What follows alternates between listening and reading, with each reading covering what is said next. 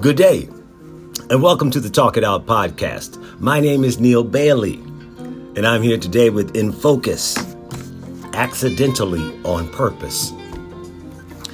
Getting to know oneself is practical, accepting oneself is pragmatic. And outside of that, everything else can be just smoke and mirrors. Hey, the music I'm listening to today, I'm beginning with Spyro Gyra, Jay Beckenstein, really good alto saxophone player. I used to try to practice his licks in high school, Catching the Sun Shaker song. This is Catching the Sun from Spyro Gyra. Hope today finds you well and getting better every minute, every breath you take. Um, I'm kind of in this loop on this accidentally on purpose thing because I've been watching a lot of stuff on TV, and it's always about uh, secrets that turn into this and that turn into that, and how secrets can affect everybody else's lives, except for more so than the one who has the secret. So, when I say accidentally on purpose, I'm talking about um, seems to me a lot of passive aggressive nature that we sometimes have, and for the passive aggressive crowd, crowd, thank God for Twitter, because I know you're happy. Anytime you can comment uh, right through a computer without anybody seeing you, or if they are seeing you, but you're right through that computer, you can make any kind of comment you want and then disappear. I know that makes a lot of us happy. It doesn't do it a lot for me, but such is life.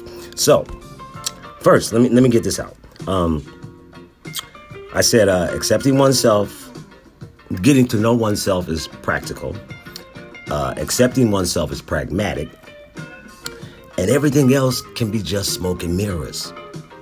Because if you got if you do the work on you, and again, no, I'm not I'm not here to motivationally speak to anybody. I'm just talking.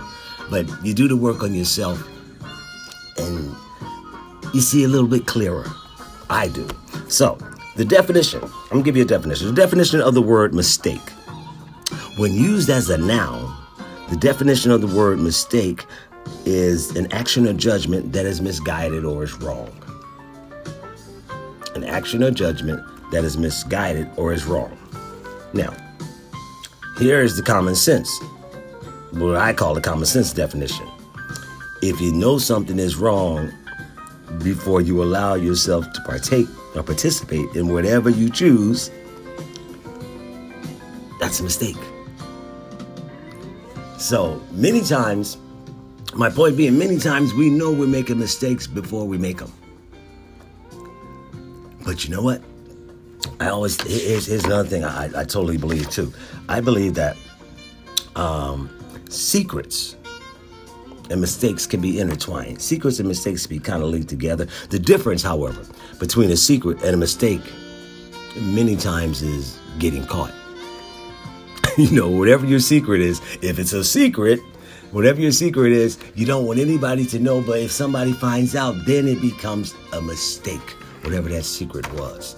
And we know through all out through our history, anytime things that we didn't know about were brought to the public eye and we did know about it, not that we had to know about it, but things come out, you proclaim yourself one way and you come out another way, then that secret becomes I made a mistake. Mistakes are really uh, they're hard to make, but they're easy to make too.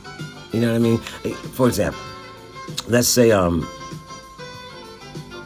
you, you how, but when we had telephones, not these uh, cell phones, but I remember people saying, you know, I tried to call you, stuff like that.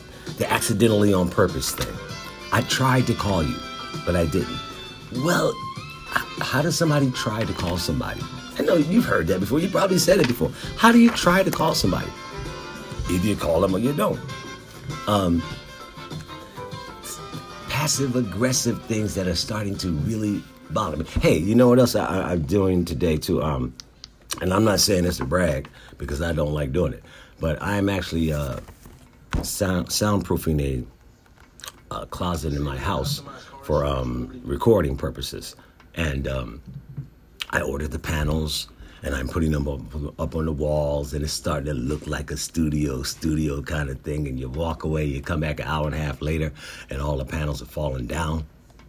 and I don't know why. And I'm going to get it right. I'm, but I'm not the kind of guy who normally likes to read directions on things and put things together like that. I don't get a big rush out of that unless it's putting a saxophone together or something like that. Um, but I, I'm actually kind of digging this. It's taking longer than I thought, but that's okay. That's okay. I'm actually reading about how to do it.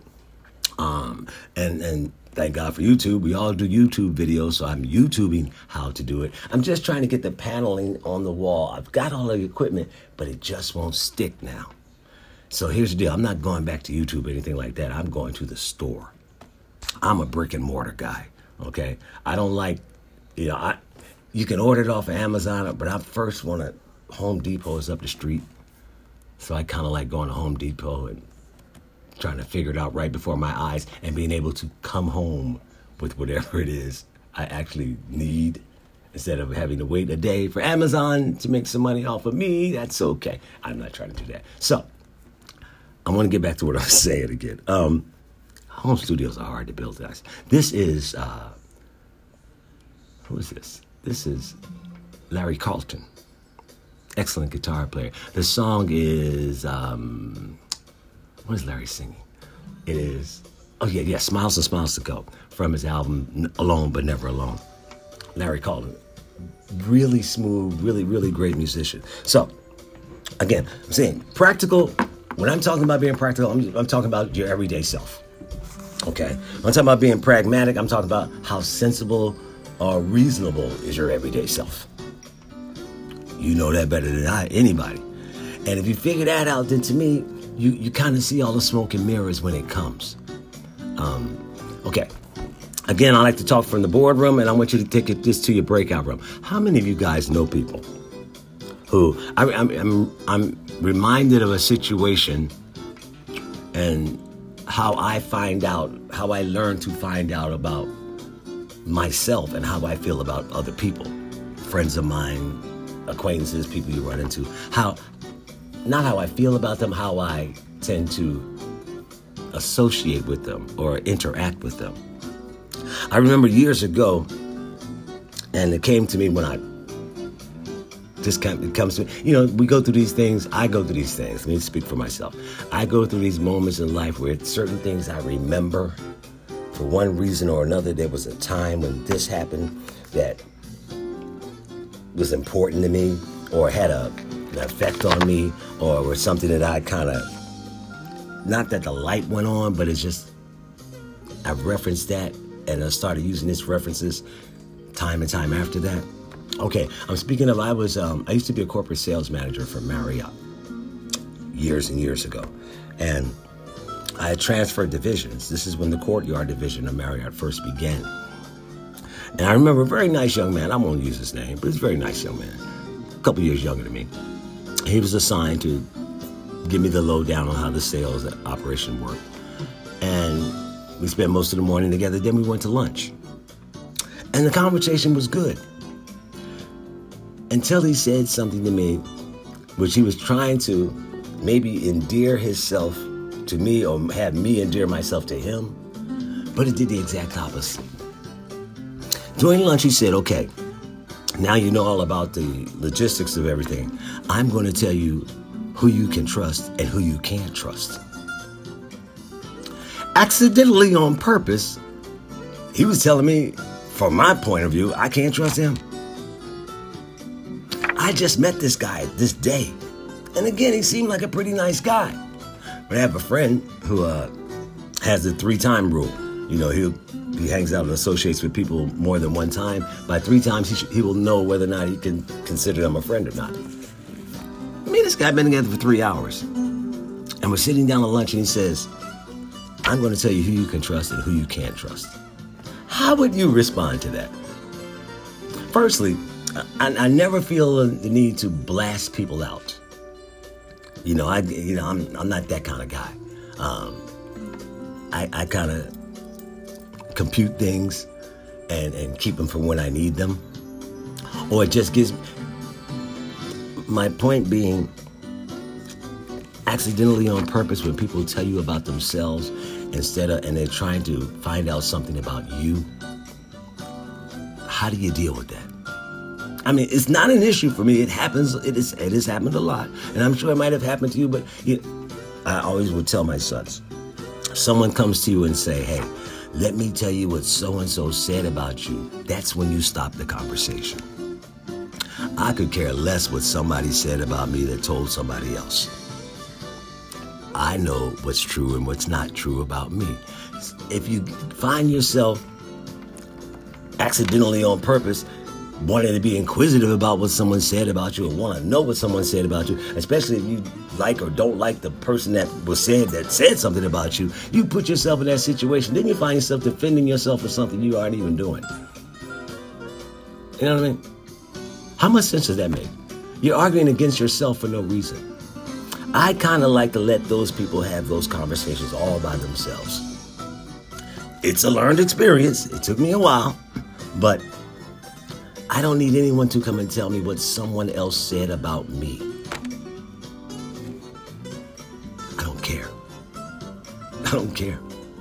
Because I know me and what I've done. And nine out of ten times, when they mention the person's name and you have contact with that person, you can stop it right there. Because accidentally on purpose, why are they trying to involve themselves in your situations? And how do you handle that? Are you practical about it? Are you everyday you? Are you pragmatic about it? Or is it just like smoke and mirrors and you don't pay any attention to it? it it's a reference kind of like to triggers for me too.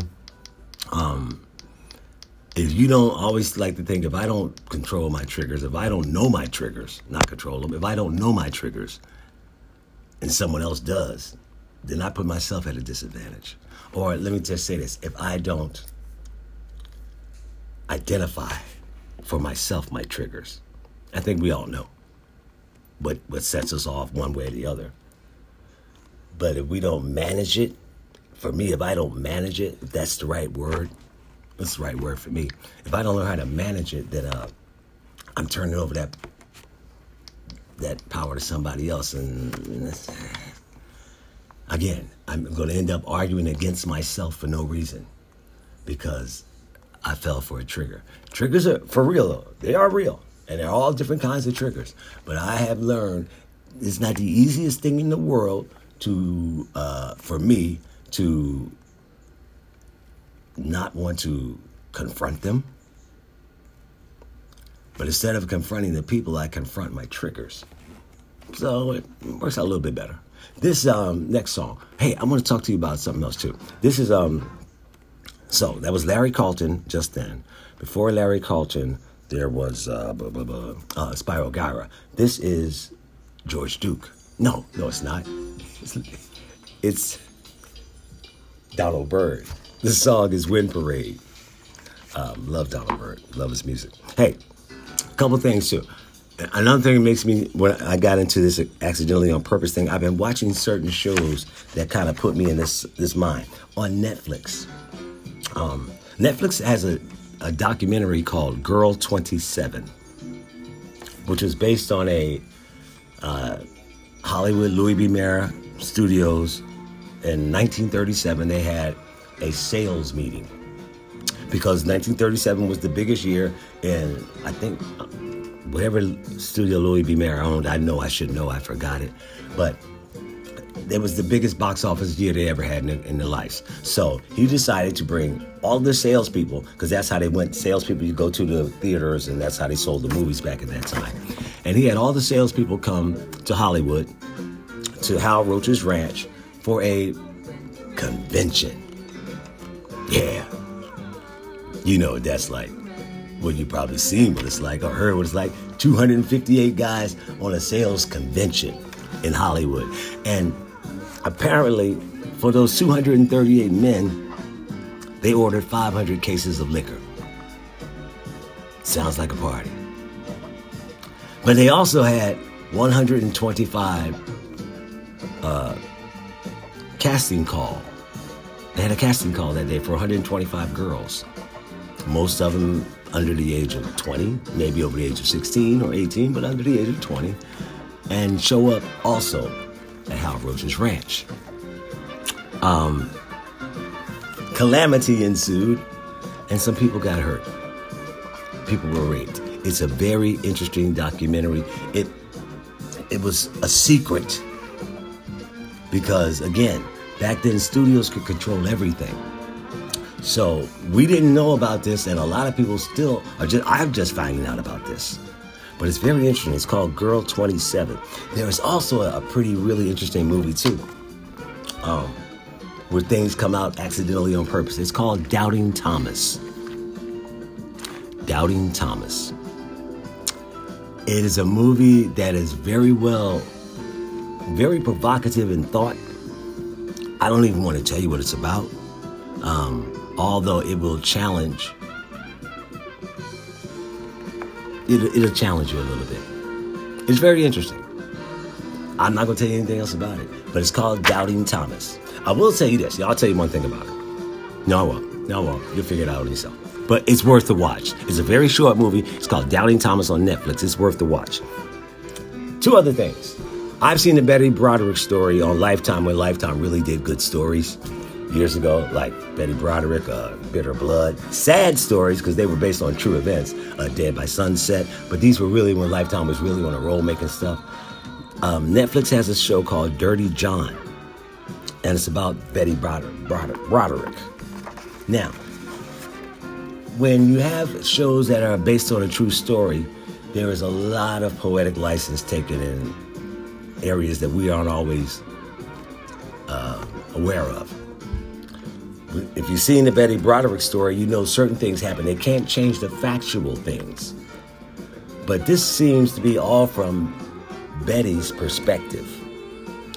Firstly, Amanda Peet and uh, Christian Slater are really good in it, very good in it. So I'm, I'm, I'm what five or six episodes. You know, I don't know if I'm gonna finish it because I know what happens in the end, but I did just get to the part where what happened in the end. So it's called Dirty John. Another show that I saw on Netflix but never clicked on, but once I clicked on it, I think it's really, really well made. It's called Lincoln Lawyer. And it's based on a movie, I believe, with uh, Matthew McConaughey, who drove in the back of a Lincoln. It's very well made.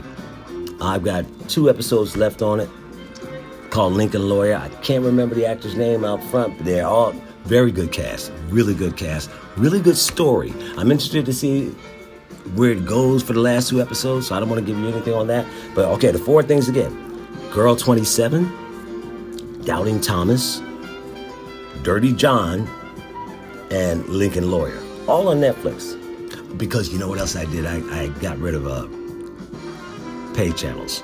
Yeah. We're just going to go Fire Sticks and smart TVs. As long as I can get uh, news and live sports and the shows I want when they come on, I can click for what I want. That, that's good enough for me. Saves you a little bit of money too. Saves me a little bit of money. Okay, so um, here's the other thing too. My sons um, are now 28 and 30, and as a parent, or as an uncle, or as an aunt, so if you pour into your youth all the knowledge, and you want to you want to be there for them at all times. And I wonder if you get a rush like I get a rush when your kids ask your advice. They want your advice, or they want to ask you a question about something. Here's the thing I also learned too about that. Again, being practical, being pragmatic. Um, if they ask for my advice, they don't want my opinion. I kind of think they're different things. You know, instead of giving them my opinion all the time. Now, I, I can give them advice and then say, well, if you want my opinion, and you have every right to tell me, no, I don't, Dad, I just want your advice. So I'm saying, how do you handle that? Do you, you know, at what age do you, I'm saying, my guys, we, we talk extensively now, you know, once, twice a week about things that they want my advice on. And I'm duty bound and this charge from God to be there for them in the way not not to where it does me good, but to where they understand what I'm what advice I'm trying to give them. So, you know, but I don't have girls. And I'm not I'm not mad at that. I grew up with nine sisters, so I'm not mad that I don't have any girls. I wouldn't mind a girl, but I have two wonderful sons. And again, when they were younger, I would throw advice at them. And they'd have to duck because it'd be coming all the time. You know, it comes one from the back, from the living room, his advice from everywhere. And I had to learn that they might have heard what I was saying, but when they needed it, if they heard what I was saying when they needed it and if they wanted to, they would pull it out. And that's all I could ask for. Because if you put it in their system, you know, you can't. I would get frustrated sometimes to go, well, why aren't you doing what I said? It's sound advice. And, and while it was, wasn't the time they wanted to use it. That's not, that's, it's like a blessing. You give somebody a blessing, you can't determine how, what they do with it. Your job is done. This is David Sanborn. The song is uh, Chicago. Something, yeah, Chicago. From 1987. Um, so, I'm gonna get back to what I was saying. Chicago song. I'm getting back to what I was saying too about this secret and mistake thing. Um, many public eye scandals we see and we hear. We mainly they mainly contain people being compromised in a situation, okay? Especially if it's a someone that's in the art or entertainment industry or in politics. Many times we, we hear about them being compromised in a situation that probably involves a happy ending. Trust me, a happy ending is never a mistake. No. These people will come out and say, I made a mistake even if that mistake happened 10 or 15 times, or 20 or 30 times. Happy ending is never a mistake. Okay? My point of view. The other thing is, if it's not a mistake, it must be part of human behavior. It's part of it's part of your behavior. If I did something repeatedly that, okay, um, let's say I had an aversion to chocolate, which is not true because I'm a very dark skinned man. I'm talking about candy. If I if I if, if, if chocolate made me break out, okay, in hives or something like that, and I knew that, but every every week or every month I want to eat some chocolate, so I do. I can call it a mistake but I'm intentionally, accidentally doing it on purpose. You know, when I, I, I don't want to hear about anybody's scandals. I don't want to hear about anybody's personal business. That's just me. That's nothing I want to get into. But when I do hear things, and when people stake their or make their profile linked to their private life, and then they get caught in a compromising situation in their private life that affects their profile, nine out of ten times it's a secret that got bought out. So that secret becomes a mistake. Yeah, I didn't mean to do it. Even if you did it 15 times. That's human behavior, y'all. To me. To me. So if unless unless I could put myself in a situation where I can get everything I think I want, I'm okay. If I put myself in a situation where I can't get something I know I want, I might make a mistake. Maybe. I doubt it. But if something is out of your reach that's part of your makeup, how do you get it? I'm just asking. I'm just asking practical me, pragmatic me, then there's all the smoke and mirrors. And sometimes I could be putting those up too, just like you can. Listen, um, I had a teacher, no, not a teacher, I had a supervisor one time back in the hotel business. He did an orientation for a new hotel. And he walked out and he said, Has anybody seen Day? And everybody looked around. What's he talking about? I said, Has anybody seen Day? He said, They must be a guy or a girl that's three feet tall that nobody has ever hung out with, but everybody knows. The point he was making was that don't come to him and tell him what they said. That passive aggressive. Don't come to don't come to me and tell me something that they said unless you can tell me who they is or who they are, because that's the right English. Um, you know, other times you hear people say, "Well, let me tell you about." No, don't tell me about nothing else. Uh, guess what I heard about you? I get it. No, no, no. And don't defend yourself if you have no reason to defend yourself. Little things. I'm a practical, pragmatic maze of a guy. Not amazing, a maze of a guy. But, I, but I'm digging me. Listen, talk to your family, talk to your friends, talk to somebody about this. Go to your breakout room, okay? Um, if you agree with me, that's cool. If you don't agree with me, that's cool. We are grown ups. We can talk about things and we might not ever come to agree with it, but we can still talk. Because this is the Talk It Out podcast. Thanks for listening. Have a blessed and wonderful day, everybody. Be good. Play on purpose. Work hard. Talk to you soon.